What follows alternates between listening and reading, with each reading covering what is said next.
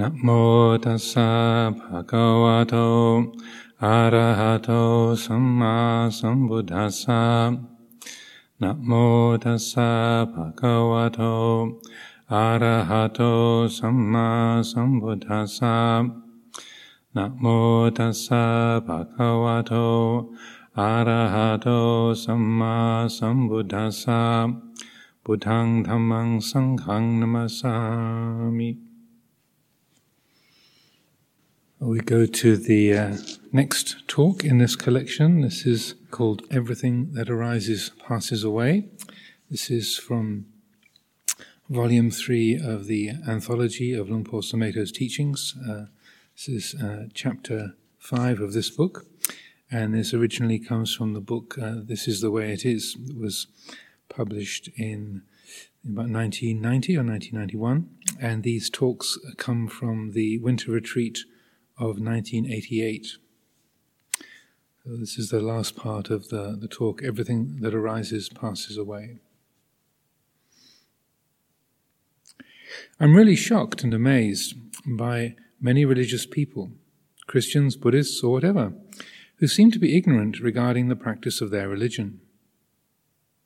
Few people seem to have any perspective on religious doctrine and belief and disbelief.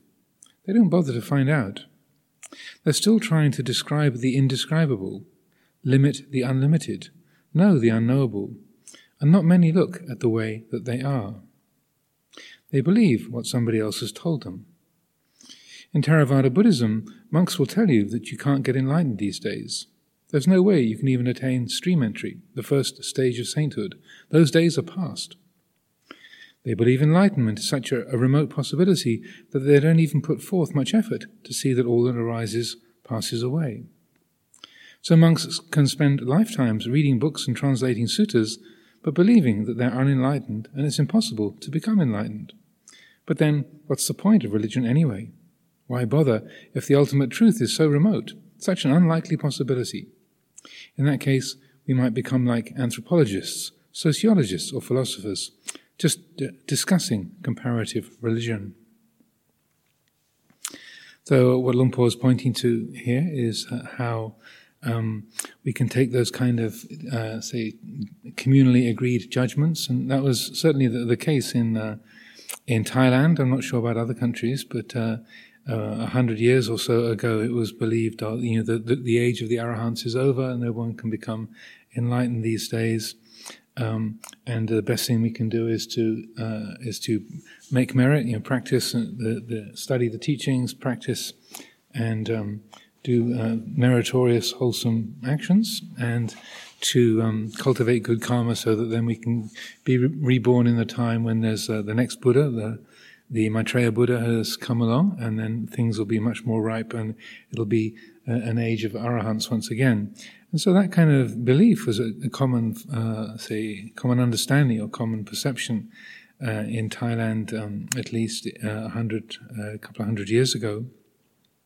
And so uh, great teachers like uh, Venerable Ajahn Mun and his many disciples, like Ajahn Chah and Mahabua and, and others, they spent a lot of time and energy saying, you know, this is just an idea, or you know, that if it wasn't possible, why do the, the teachings describe the ways and means whereby we can work with our minds, watch our minds, train the mind, and and re, uh, enlightenment can be realized. And so that uh, a lot of the the Thai forest tradition, uh, they, uh, the effort was focused around encouraging people uh, to to realize that you know the the, uh, the idea that the age of, of enlightenment is over, or the you know you can't become an, an arahant in these days that's just a, a, perception, not something that has to be believed. And particularly, uh, also, it was the case in Thailand that it was felt that uh, lay people shouldn't meditate, it was not safe or wasn't appropriate. And again, the, many of the, the forest ajahns spent a lot of time encouraging lay people to practice meditation and to see that uh, the, the Dhamma teaching was as relevant and as accessible to them as to to monastics. And I think similarly in Myanmar, the, um, there was a lot of effort from the 1950s onwards, in particular, uh, to encourage the lay people to be practicing meditation and not seeing that, that that was something out of their reach or something that they, they couldn't make use of. Um, and uh, uh, you know the uh, it's, it's it can be quite say obstructive how we uh, we can underestimate you know our own abilities, our own skills, or, or how things are for us, even um, just because of the way that we we we name things. We say, oh, you know, there's. Uh, I remember uh, many years ago I was living in a monastery, and um, there was one of the um, uh, the junior monks was uh, was talking with, with some lay people. That, you know, the lay people had uh, come to visit, and the ajahn wasn't about at that time. So the junior monk was talking to to the lay people, and they're asking questions about meditation. And um, and this uh, junior monk made the, made these comments that well, you know, in the in the suttas in the books, it talks a lot about uh, absorption, absorption and jhana. You know, the lay people who had come were asking about those questions. And just as uh, one of the, the lay people was here the other day, I think Roman had a question about jhana, and similarly, they said, oh, they said, well, what about this? You hear so much of what this is, uh, how this is spoken of in the teachings, and how do you relate to that?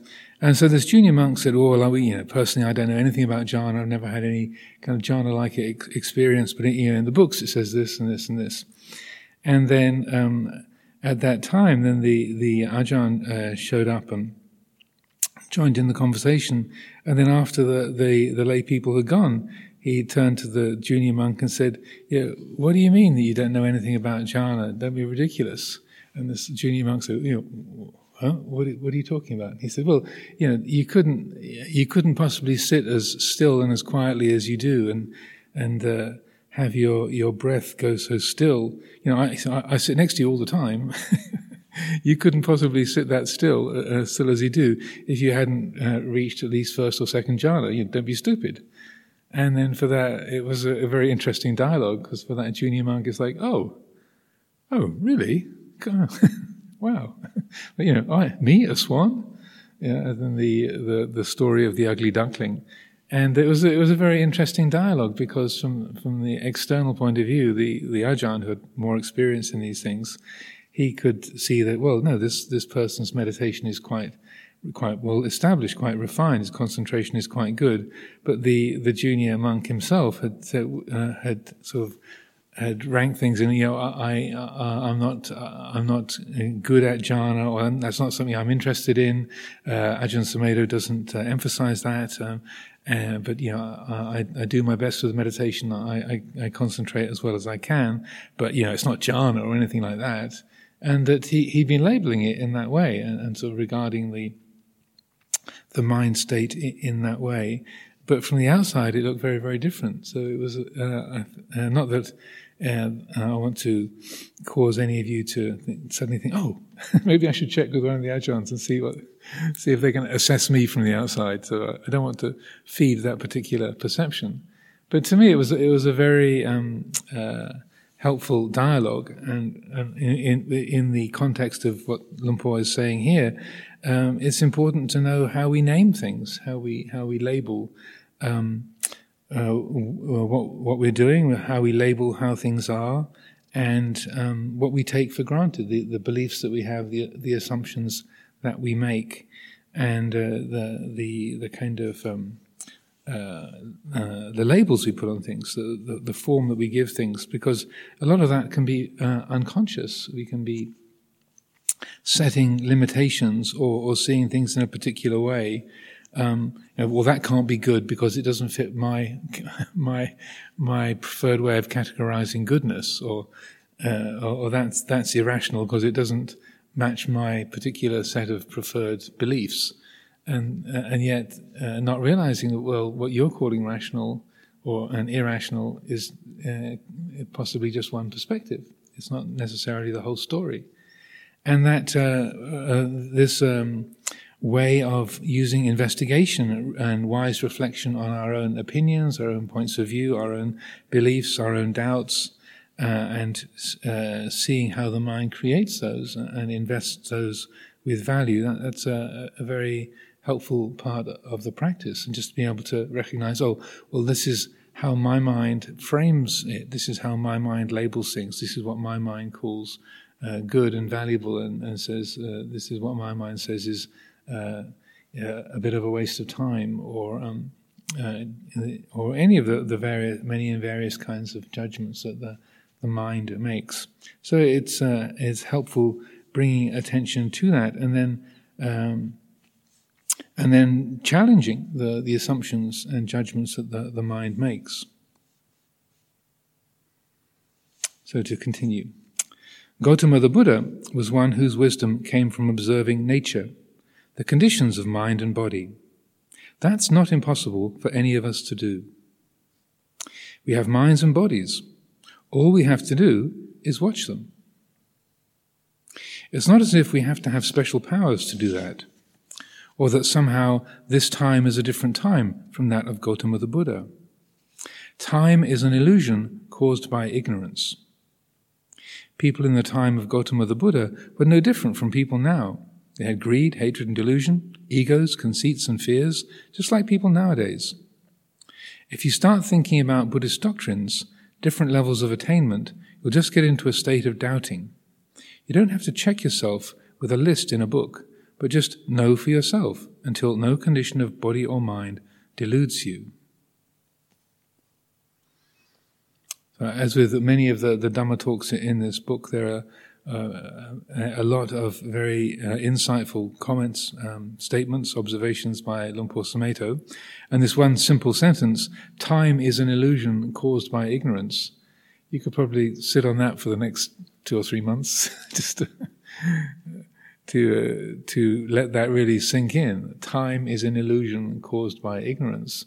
So we can say it's now uh, 6.13 uh, in the evening, um, and it's Saturday, uh, the 23rd of January, we have these, these numbers and uh, the sense of passing time. I've been uh, reading for about 12 or 13 minutes since this session began, and we have uh, about an hour for these sessions.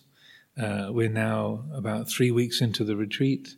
All these ways of, of framing time but uh, just taking a, a reflection uh, like this uh, of Luang Por's, time is an, an, illusion caused by ignorance.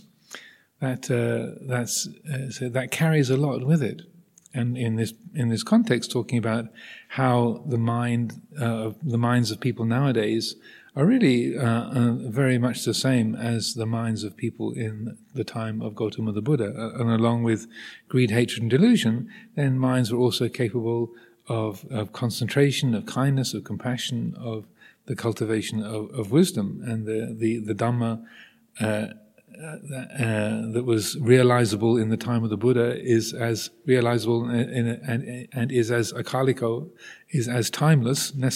it's necessarily as timeless then, uh, uh, timeless as timeless now as it was then. That if uh, if we take that seriously, that time is an illusion caused by ignorance, and that, that the Dhamma is akaliko, is timeless, how could the, the, the Dhamma that is realizable here and now, could, how could that be any different from uh, in any other era? Uh, that um, if the, that fundamental reality of, of, all things is timeless, then time doesn't apply. It's one of those uh, structures built around uh, perception and uh, the conditioned realm that the mind easily believes in and forms, uh, say, perceptions and structures. But uh, it's um, uh, it's one of those things. It's very it's very helpful to see how the the mind creates these fixed and definite limits and frameworks. And that, uh, and it's the sort of thing when Luang Por Chah would say, you know, he pick up something and say, you know, is this big or small?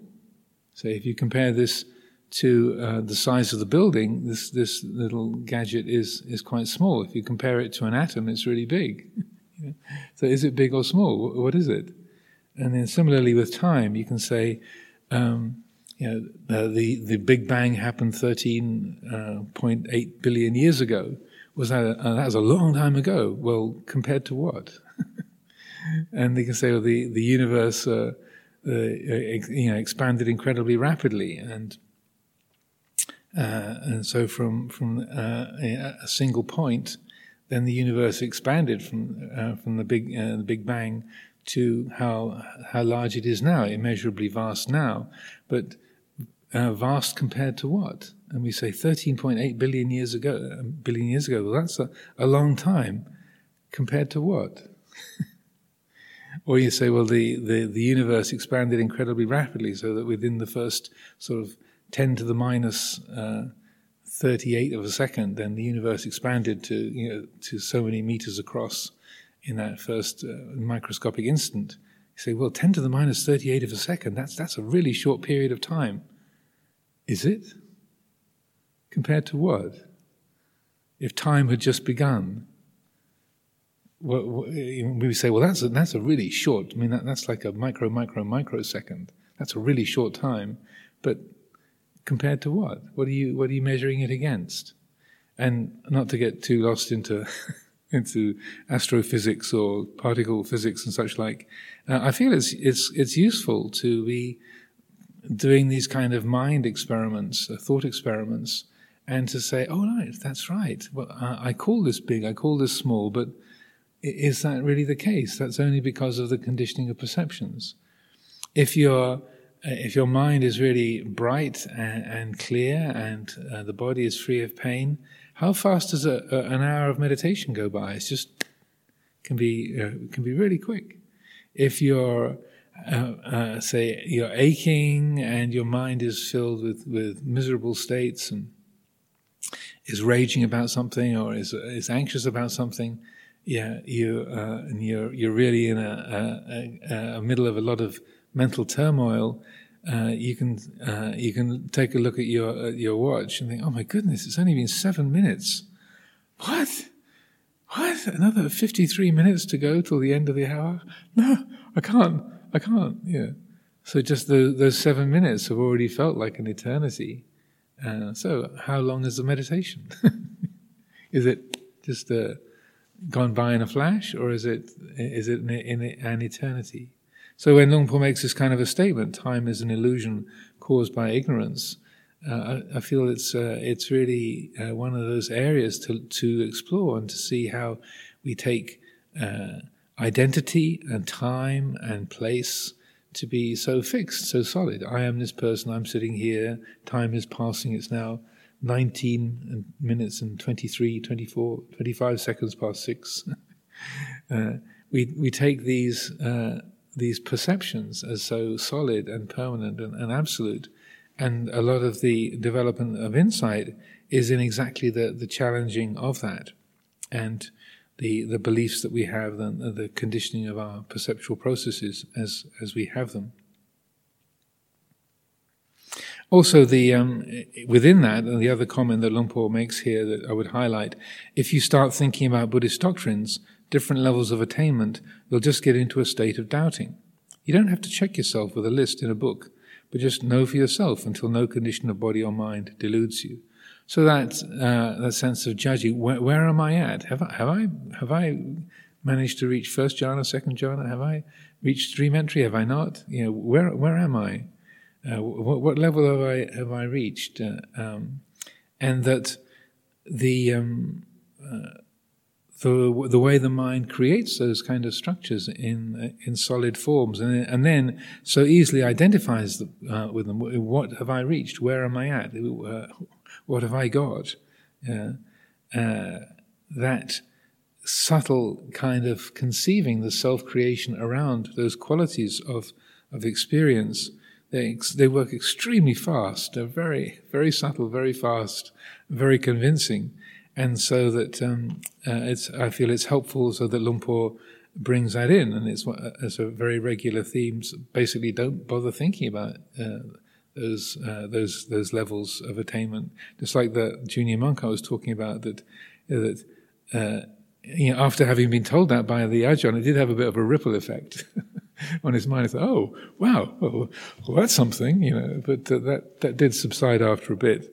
Um, but I, I feel that uh, just being ready to recognize that, well, that's a set of structures. Yeah, they have a certain validity, but we don't have to build our life around them. We don't have to make that particularly solid or important. That's not uh, something that necessarily has to be given a lot of of, of significance. And and then it, uh, with that kind of um, uh, relaxed attitude, then it's much easier to see when the, the, the conceiving mind, that manyati, the, the con- conceiving, eye making, and mind making, happens around around that. That's that's easier to spot because the the mind is looking at it all in a much more easeful and relaxed way. People say to me, I can't do all that. I'm just an ordinary person, a layman. When I think of doing all that, I realize I can't do it. It's too much for me. I say, if you think about it, you can't do it. That's all. Don't think about it. Just do it. Thought only takes you to doubt. People who just think about life can't do anything. If it's worth doing, do it. When you become depressed, learn from depression. When you fall sick, learn from sickness. When you're happy, learn from happiness. These are all opportunities to learn in the world. Keep silently listening and watching as a way of life. Then you begin to understand the conditions. There's nothing to fear. You don't have to get anything. Sorry, you don't have to get anything that you don't have already, and there's nothing to get rid of.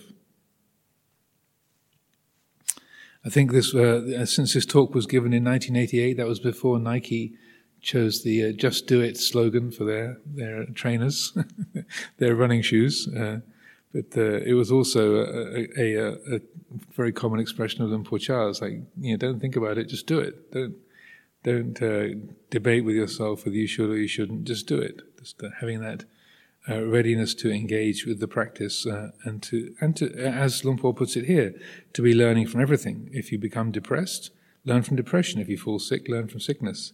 If you're happy, learn from happiness. So then, and then the the culmination of that, keep uh, uh, watching and, and listening as a way of life. Then the the, uh, the more that the mind awakens to that realization, there's nothing that has to uh, to be acquired that you haven't got. There's no thing that can be got that you haven't got already, and there's nothing to get rid of that you're you're intrinsically burdened with. The more that the mind awakens to its own nature as Dhamma, then there's nothing to get, nothing, nothing to add to the Dhamma, nothing to to um, to shed from the Dhamma. That that, that is a uh, a quality that is is whole and complete uh, in and of itself. So, any questions, thoughts, comments, reflections? Gaspar, want to come and get the microphone?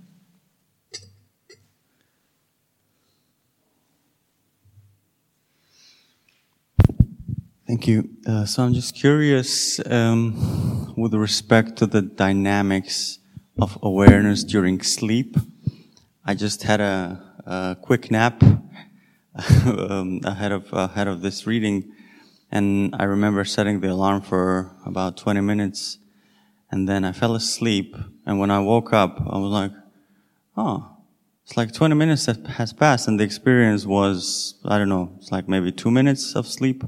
So I'm just wondering, uh, in in terms of um, what is what is awareness doing in sleep. if you can comment on that, thank you. So uh, uh,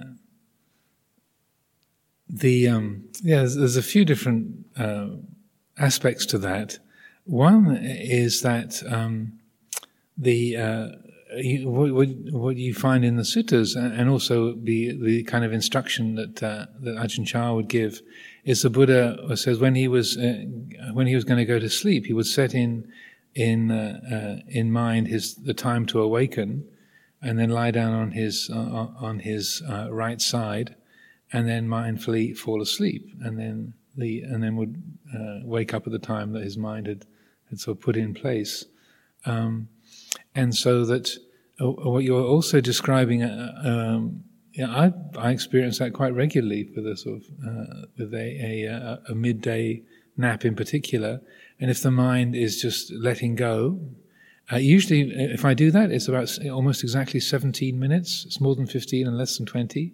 The mind uh, sort of dips out of consciousness and then has its sort of whoop, goes into sleep uh, sleep state and then comes out of that. And often I have that same kind of experience. It's like, oh, well, I'm awake and I feel refreshed. So I probably just uh, yeah, had my 17 minutes of sleep, and then I look at the clock, and you know, lo and behold, that that amount of time has has gone by, and that I feel that that's a sort of natural sort of one quick dip into a sleep sleep cycle to to give the system uh, a, uh, a, a uh, necessary or helpful rest, and then can click back into um, activity. Uh, in a way, it's it's rather like the, the, the camera that you have here. That uh, if it's if it's operating and, uh, it's doing its recording, and the red light is on. If it's if it's switched on but it's not recording, and the green light is on. So it's on. It's got its power supply, but it's just you know the the the, uh, the recording function isn't happening, and so. Uh, our, our, mind uh, body system seems to work in a similar way that the uh, awareness is still present, but it's just not engaged during the, the time of a, of a sleep cycle. it's very interesting um, if you study the psychology of sleep, and also I think just in ordinary everyday circumstances, people notice how if you're fast asleep, but somebody mentions your name, then you know you'll you'll wake up very very quickly. They don't have to say your name very loudly, but uh, they you know, you'll, you'll wake up very fast or if you um, if you hear a sound that's an unexpected sound, um, like a, a, knock on the door or something like that, then uh, again it doesn't have to be particularly loud, but because it's unexpected, then the the mind will come out of the sleep state. So the ears are working, the the system is registering uh, uh, sensory activity, but it's just not engaged at that um, sort of a, a, uh, say uh, personal consciousness level. The uh, when I lived at Abhayagiri monastery, uh, I was uh, for about uh, eight years or so. I lived in a in a kuti. It was, it was a straw uh, made of straw bales, and it was quite small. And the, the, there was a sleeping platform that was suspended from the ceiling. It was like a, a, a pointed ceiling, and and so uh, it had it, it, it hung from the ceiling by two chains and there was about an eight foot drop from the edge of the sleeping platform down to, to the floor. And so all that was in uh, that was of preventing me from rolling off was the two chains. And I'm not very tall; I'm only about five foot eight. So, and the gap between the chains was only about you know, maybe five feet. So um, it was really interesting how. Uh, so, and I would I would climb up a little ladder and then sleep up sleep up there. So I, I lived up there and slept up there for um, I mean, I didn't live in the pla- on the platform. I lived in the kuti and I slept up on the platform for seven or eight years, maybe nine years. And it was very interesting how I could be fast asleep, and uh, and if my elbow went over the edge, it was I woke up really really quickly. I didn't I didn't suffer from any anxiety or sort of feel like oh I wonder if I'm going to fall off tonight. It didn't really come into my mind like that. But it was interesting how it, the, the signal was extremely clear and acute. if something uh, there was uh, there was a, a, space underneath an, an elbow or uh, or my uh, my foot or whatever it might, might, be that the the whole system was geared. Okay, you know, there's a there's an eight foot drop that uh, you could be making very quickly. I, I never fell off it, but um, it was uh, it, I felt it was a good exercise in in mindful sleeping, so that you're you're you're resting and fully asleep, but the body is and the mind are also geared to the situation that that uh, you're you're in. So I think that I feel like that's how it works. Uh, the, uh, there can be uh, sleep states where you're conscious of sleeping, and so uh, I've experienced that a few times. Usually. Um, when doing the what's called the sitters practice, the practice of not lying down to sleep, that uh, sometimes you know the mind goes into a sleep state, and you can you know the breathing changes uh, to to a whole different rhythm, and you know that you're sleeping, but there's a, a, a way of full conscious awareness. Oh, the, uh, yeah, there's a sense of oh, yeah, I am sleeping. Um, so that uh, there is a, like a, a, a, not being in a dream state, but you know, there's a, a, wakeful awareness whilst the, the body is doing its sleeping cycle. So uh, I haven't not I haven't had that many times, but a few times, and and it's quite restful. You know, you you you do feel fully uh, uh, refreshed at the end of uh, sleeping like that. But it, but it is kind of weird. It's like, oh, I, I'm wide awake. I'm sleeping, and that having those two things side by side. So it's uncommon, and I wouldn't say I, have I've uh, developed that in any kind of um, extensive way. But I I, uh, I, get the impression from some comments that Luang Por Chah made um, about his own practice was that he could do that fairly easily, that he could sort of dip into a, a, a sleep state for a short period of time and just sort of switch off and kind of let the, the system refresh itself and then and then sort of uh, kick into action in the sort of full wakeful awareness once again. So just from a few comments that he's made, it seems like he was quite adept at being able to, to do that. And, and he, um, he was uh, very active as a teacher and was often receiving people from uh, and, uh, and engaged in, in, activities many many hours a day, and so that ability to have a, a kind of mindful catnap you know, uh, uh was uh, something that was uh, obviously very very useful to him. So I hope there's some helpful comments there. Any questions about the the reading or any of the aspects of that?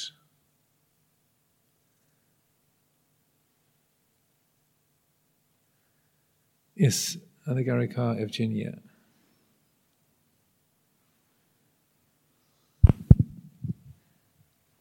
I was wondering about the phrase um, until your body and mind couldn't delude you. Uh, that uh, sometimes it's um,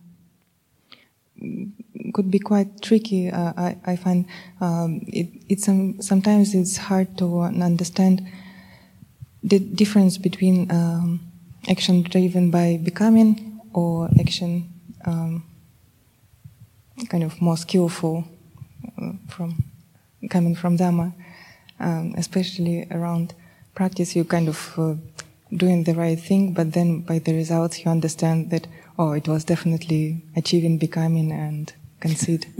Um, so it's kind of you you realize uh, how your mind deluded you only when you already get a quite painful results. So to understand it a bit early on, how to not be deluded by these uh, strong habits of becoming, achieving, even if it, in the beginning it doesn't feel like this, and, but but by the results you see that it was definitely. Yeah, good uh, good question. I think uh, uh certainly in the the early years of, of Dhamma practice, it's it's very very very difficult to to make that um, distinction.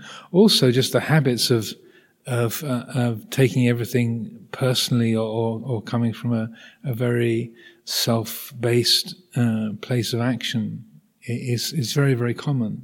So one example of this that uh, I often uh, quote, and it's, it's interesting that uh, again, if you if you read Ajahn Chah's teachings, um, is how uh, when you start doing mindfulness of breathing, it can feel like the just breathing is a real is a real chore. It's really hard work, and by the action of paying attention to the, the breath, there's this me breathing. I'm I'm doing the breath, and just by paying attention to it it, it becomes quite hard work. And you think, wow, and this is this is how it was for me in the early years uh, of meditation. Was oh, you know, I, I, know I've been breathing my whole life, you know, every day, all the time, but when I try to concentrate on the breath, it seems like this real this real kind of hard work and.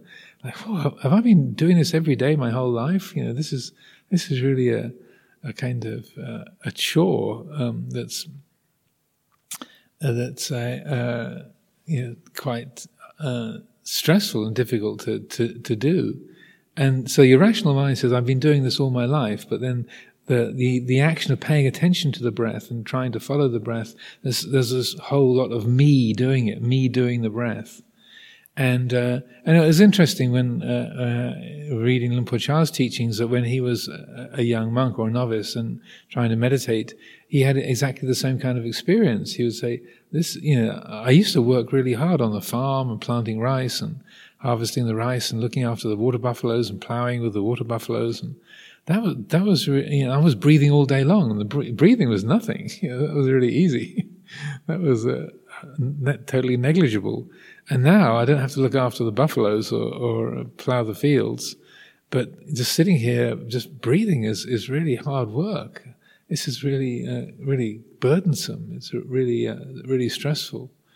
Um, but even though you uh, uh, even though you see that and you recognize, oh, it's because the sense of me doing the breath or me doing the meditation, just by by recognizing what's going on, that that, sense of I, the meditator, uh, I'm breathing, I'm watching the breath, I'm I'm working with with the meditation. You can't just snap your fingers and make make that attitude go away. It's like a, the the um, the conditioning for that is very very strong.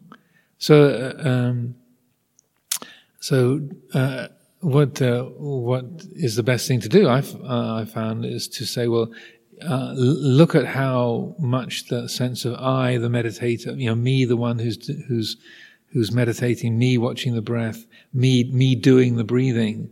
Look at the effect, feel the effect that that has. So at least you're you're able to to identify or look at the impact of that selfing and the, the effort coming from me doing, the, the breathing meditation. But you can't just break that habit. It's like the accent that you have with your speech, or the way that you walk, or, or the, um, the, the kind of uh, conditioning that we have um, with our uh, with with our life, with our our, our, our language, our, our mobility, the way we the way that we work it, it, those things are deeply conditioned, strongly conditioned, and you can't just sort of decide for them to be different, and and they they change. It's like uh, it takes it takes time for things to adapt, and so.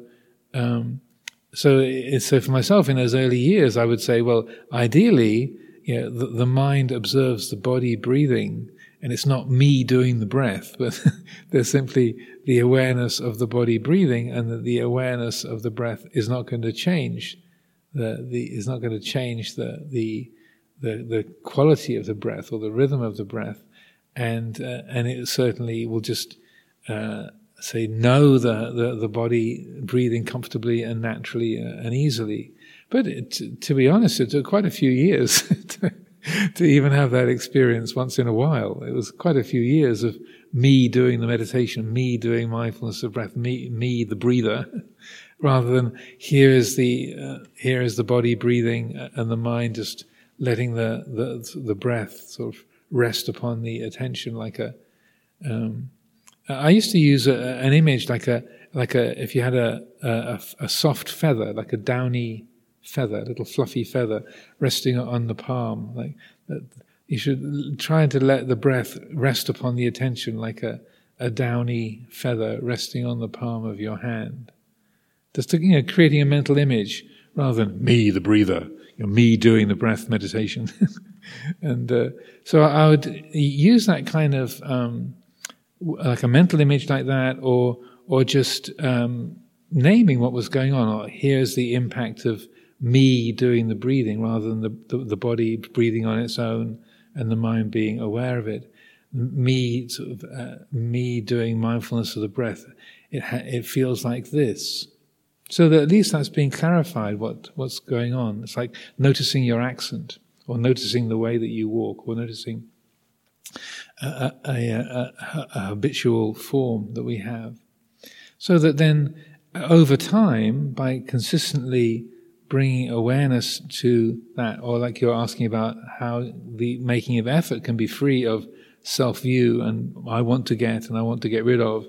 At least you're finding your own ways to, to, to clarify that. Oh, here's the Evgenia is trying to get something again feeling. That's what this is. Uh, it has this tone, this quality. This is the me trying to get something feeling, or here's the me trying to get rid of something feeling. It's, it's like this. And then and then in the moments where that relaxes, then to, uh, uh, or, or, like I would find for myself, like with mindfulness of breathing, when in those moments where, oh, it's just the body breathing on its own and the mind is aware of it, uh, uh, uh look at that, feel that, know that. And letting that uh, that be fully conscious or as conscious as possible. What what the, what it's like uh, when the effort is being applied without that sort of uh, quality of self view and and uh, conceit and such like, so that there's a, a conscious appreciation of uh, of how effort can be made, free of of that uh, trying me trying to get uh, me trying to become or me trying to get rid of. So it is a, a ridiculous amounts of patience are necessary. more, more patience than you'd like to have to use. Uh, uh, ser- seriously, it just it takes uh, like like uh, any like learning any skill, like learning a language or or um, a musical instrument or chanting or Pali Pali language or knitting or you know any kind of skill. It takes a long time to to to develop a skill. And um, but I, I, feel that the just getting to know the the the, the tensing quality of I have to become, or I want to become, or I want to get rid of. Just getting to know that that the bhava feeling.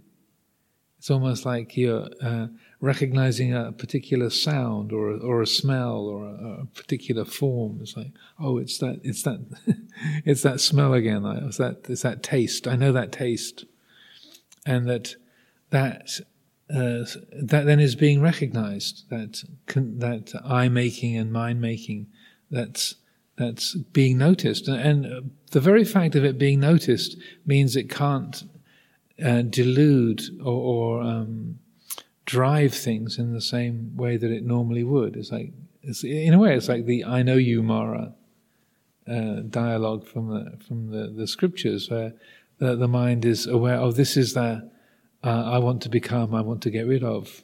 That's what this is the, the texture of it, the, the taste of it. It's it's that taste again. And so when it's known, it loses its power to delude. So that it, you can see it operating, you can't just stop it by an act of will, but at least you know what's going on. You know that that uh, that uh, the effort is being, uh, say, coloured by that, or, or um, in, or or say, um, taken over by those attitudes. So I hope that's helpful. Any other thoughts, questions? Okay, the next talk is called The Five Khandhas. So this has got uh, uh, another talk with a, a great wealth uh, of Dhamma material in it. So um, I'll just make a start on this today. But um, there's a, a lot, uh, a lot of very valuable, wonderful teachings. It's a real treasure house, um, as many of the, the, the, talks are in this book. Um, and uh, it's chapter six The Five Khandhas. As long as these human bodies are alive and their senses are operating, we have to be constantly on our guard, alert and mindful, because the force of habit of grasping the sensual world as a self is so strong this is very strong conditioning in all of us. So the way the Buddha taught is the way of mindfulness and wise reflection. Rather than making metaphysical statements about true nature or ultimate reality, the Buddha's teaching points to the condition of grasping. That's the only thing that keeps us from enlightenment. Buddha wisdom is an understanding of the way things are through observing oneself rather than observing how the stars and planets operate we don't go out looking at the trees and contemplating nature as if they were an object of our vision, but we actually observe nature as it operates through our personal form. So that, uh, um, say, that sense of um, looking at the way things are, uh, not in terms, uh, not belittling the world of of um, say scientific discovery or, or uh, observing the the uh, uh, the the planet and the ecosystem uh, around us, but recognizing that you know, when we're talking about the way things are, studying nature, it's important to recognize that, that we are part of nature. Everything that we are is part part of the natural order, and uh, it's one of those those. Um, things that people often say in, in, societies, or I, I like to be out in nature, And it's a very sort of common and, and um, understandable, you know, natural thing to say, no pun intended, but to say, but uh, I always feel that, well, how can you get away from nature? Everything that you are, your body, your mind, your, every idea, every emotion, every memory is part of the natural order. So we can't really get away from nature. Every aspect of our experiential process, seeing, hearing, smelling, tasting, touching, is all part of nature. Um, we we can't. Uh, I know what they, people mean when they mean uh, I like to be out in nature is sort of away from human constructions, like away from buildings, away from towns, away from other people. Um, that's what they, they mean when they use that kind of a phrase. But I, I feel it's also uh, a way that we sort of divorce ourselves from, from nature, or somehow we feel that we are uh, apart from that, or we've got to get um, we, have been uh, separated from nature, and we've got to to get back uh, into it. And and even though that's understandable, uh, and I, I, can appreciate where that comes from, it, it it's it's good to to look at that uh, perception of, of, alienation or that sense of, of otherness, and uh, in a way, I feel it's a it's a uh, one of the ways in which the mind grasps at the feeling of self, and um, that I, you know, that feeling of I am separate from nature. I want to be reunited with, with nature, or I'm I'm apart from things, and then it, it, it reflects itself, or it manifests as a kind of loneliness or alienation that we can experience. And uh, I remember there was a, a uh, uh, I forget how I heard the story, but uh, I didn't actually hear this conversation myself, but uh, someone recounted it to me at the uh, the Buddhist Society Summer School they used to have uh, an annual gathering for a couple of weeks. It used to be in a place called High Leigh in Hoddesdon here in uh, Hertfordshire. About 120 people, uh, members of the Buddhist Society, would gather uh, every uh, every year for a couple of weeks in this sort of uh, very fine um, building with beautiful grounds in Hoddesdon, and they would have teachers from the uh, Theravada tradition, Zen tradition, Tibetan tradition, and, and, other spiritual teachers like Phiroz Mehta was often uh, teaching there, and um, uh, and uh, the the people who participated in the summer school in the summer school would. Uh, have different classes, and different sessions during the day, and every evening there was a, a, a, sort of plenary talk. Everyone who was there for the, the summer school would gather in the, the big hall, and somebody would give a, a um, a talk for, was for, for, the whole group to listen to. And they're often very inspiring and uh, eloquent, uh, uh really wonderful teachers like uh, um, uh, Phiroz Mehta, I've mentioned before, um, Trevor Leggett, who's a, a, Zen teacher, a very, uh, very wonderful teacher. Luang Por would often give Dhamma talks, or Myokyo-ni, a Zen teacher from from London. Um, would uh, give these evening talks. And so, on one particular occasion, after the uh, after the evening talk was over, people would often it was being the summertime, say you know, August or September, and people would spill out of the the the the, uh, the, French windows around the main hall and gather in the gardens. And um, so, on particular occasion, uh, after a, uh, an especially in, in inspiring and elevating uh, Dhamma talk, a couple of people were out uh, in the in the courtyard outside of the the hall, uh, and one person was looking out, up at the sky and said, "Wouldn't it be extraordinary to be out there amongst the stars, just just." So flying through space, just with nothing around you other than the kind of vast infinity of the void and these uh, and the, the distant galaxies and stars all around you. Wouldn't that be extraordinary? Wouldn't that be wonderful? The other person next to him said, Where do you think you are? Oh, right. we are flying through space, surrounded by remote uh, galaxies and stars. We are in the infinity of the void. We just happen to be perched on the surface of this little blue-green bubble. That's, uh, but we forget that and so uh, that was a um, one of those uh, unique little conversations that reflects. Oh yeah, we get very uh, we get very easily focused on our own particular condition, and we forget the the larger context that we are part of that vast natural order, uh, and and that's inescapably the case. What we take ourselves to be can be classified as five aggregates or khandas. Rupa, form, Vedana, feelings, Sanya, perception, Sankhara, mental formations or thought processes, Vijnana, sense consciousness. They provide a skillful means of seeing all sensual phenomena in groups.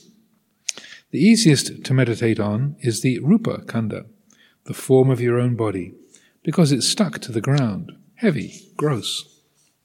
It's a slower moving thing than all the mental phenomena, Vedana, Sanya, Sankhara, or Vijnana.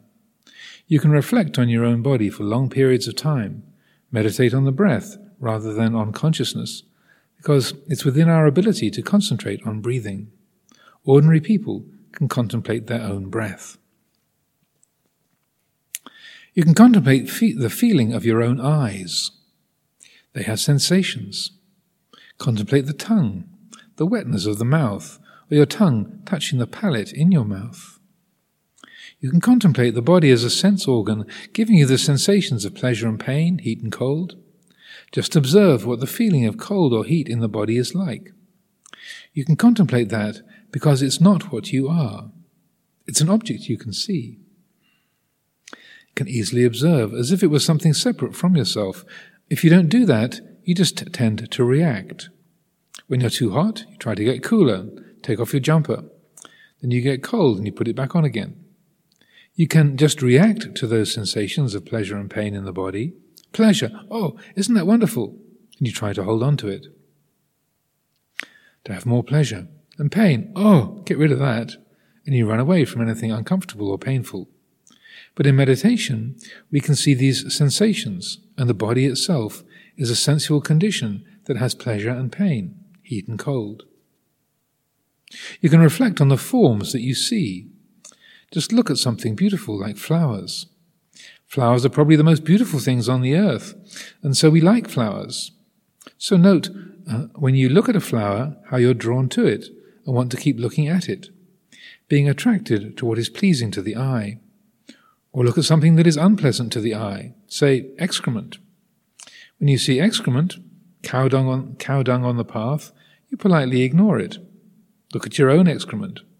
We produce it ourselves, and yet it's something that we don't really want to go around showing to other people. It's something we'd rather nobody ever saw us producing. You don't really feel drawn to going to look at it like you would a flower, do you? But we're quite willing to wear flowers, carry flowers around, have flowers on our shrine. It's not that you should find excrement attractive. I'm just pointing out that you can meditate on this force of the sensory world. It's a natural force. It's not bad or wrong, but you can meditate on it to see how you tend to react to sensory experiences. When you experience beautiful sounds or horrible ones, pleasant odors or stinking ones, pleasant tastes or unpleasant ones, pleasurable physical sensations or painful ones, heat and cold, meditate on these things. Look and see these things as they, as they are. All rupa is impermanent. Beautiful flowers are only beautiful for a while, then they become repulsive. So we observe this natural transformation from what is fresh and beautiful to what is old, ugly. I was a lot prettier when I was 20. Now I'm old and ugly. He was 54 at the time, 10 years younger than I am.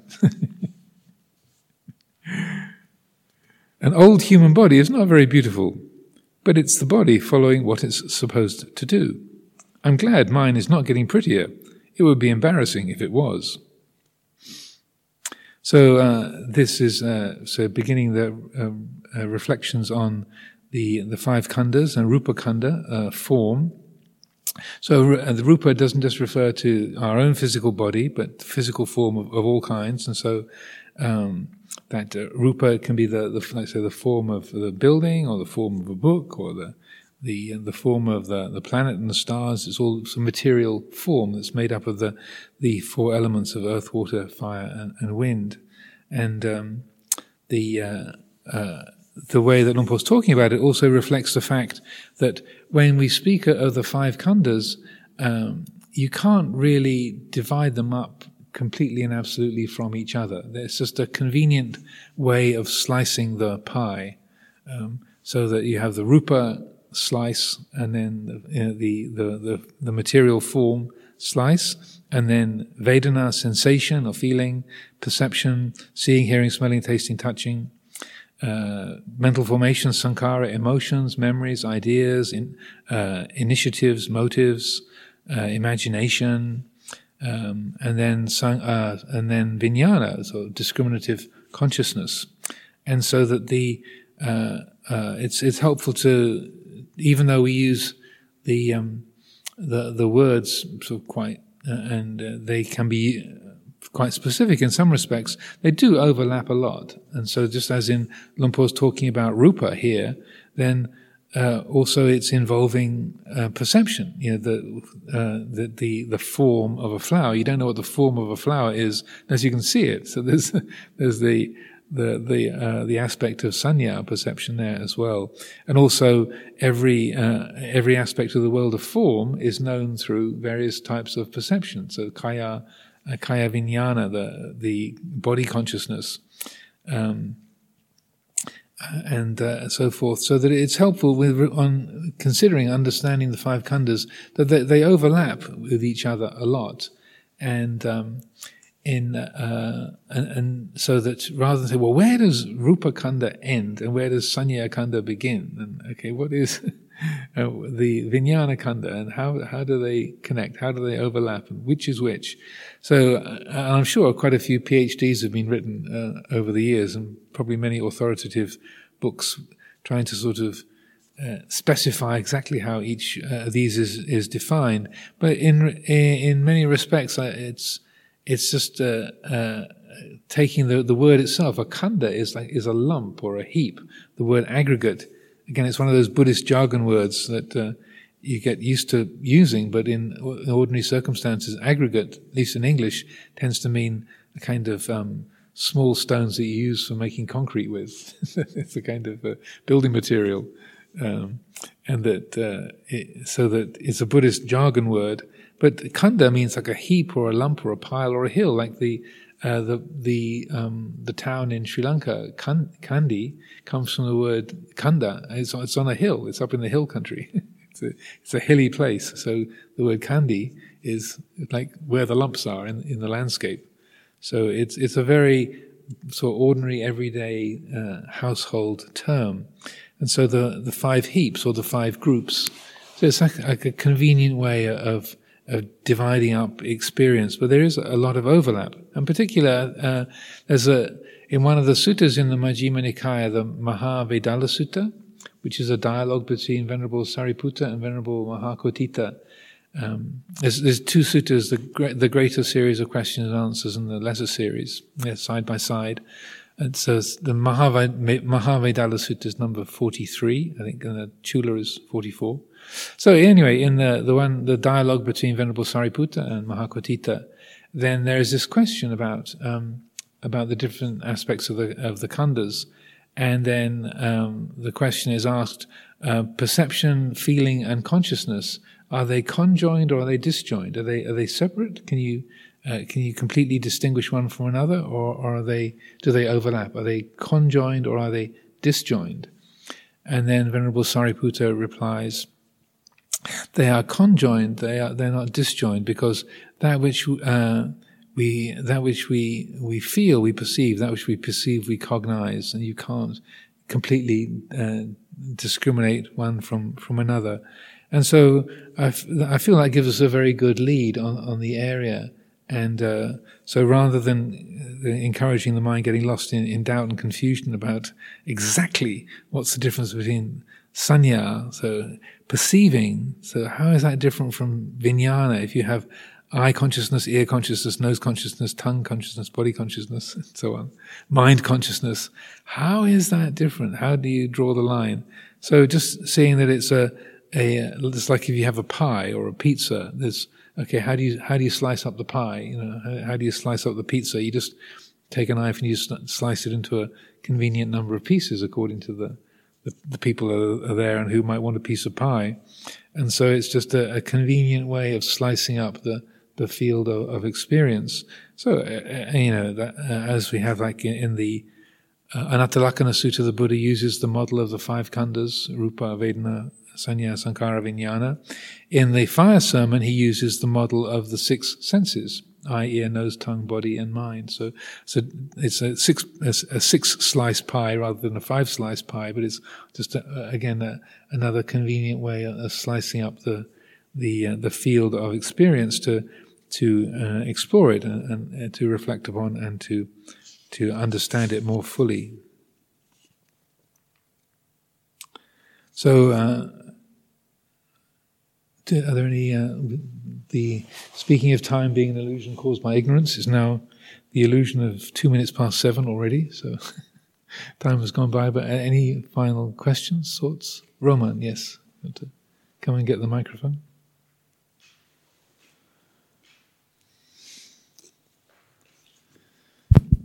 Uh, John, I have a question with regards to the relationship of uh, identity and the khandhas.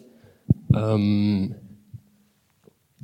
there needs to be continuity, and since there is no self, the selfing requires an energy to create something which doesn't exist.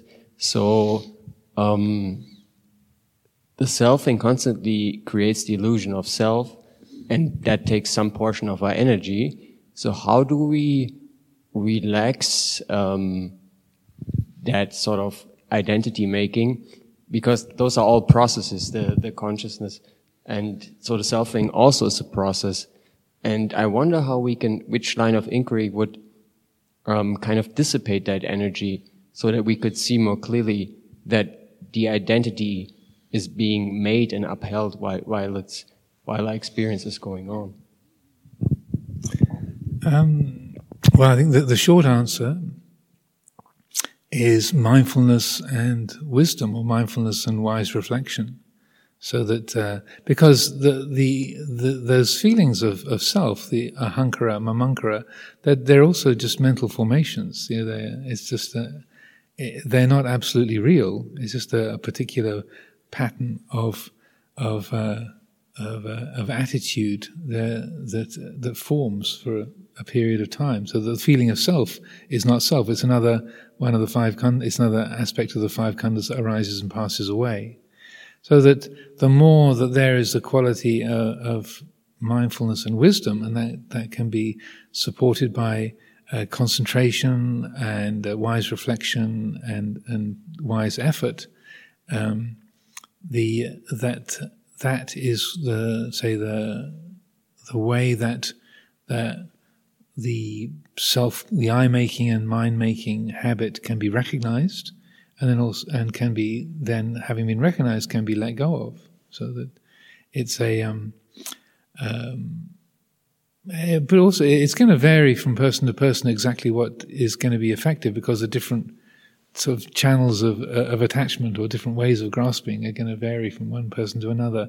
But generally speaking, the the um, uh, the uh, if as long as there's an, an, understanding, there's like in a way the right view. There's the some the, the view that oh, it's easy for the sense of self to form around the five khandhas, knowing that, and that that needs something that needs to be looked out for, and then the um, the the the effort and, uh, and the mindfulness to say pay attention to to follow up on that. Okay, this easily happens, therefore uh, pay attention and sustain that attention to to that, so that um, as it's it's said that uh, right uh, right view, right effort, right mindfulness that they circulate around. Uh, they have a particular importance in, in the practice. There are three elements of the Eightfold Path that have a specific importance in support in supporting the practice. So, uh, if they are, are, say, cultivated and strengthened, uh, then that uh, the ability to recognize that I making and my making can be noticed more quickly, more effectively, and can be let go of more, more quickly, um, more quickly and more effectively.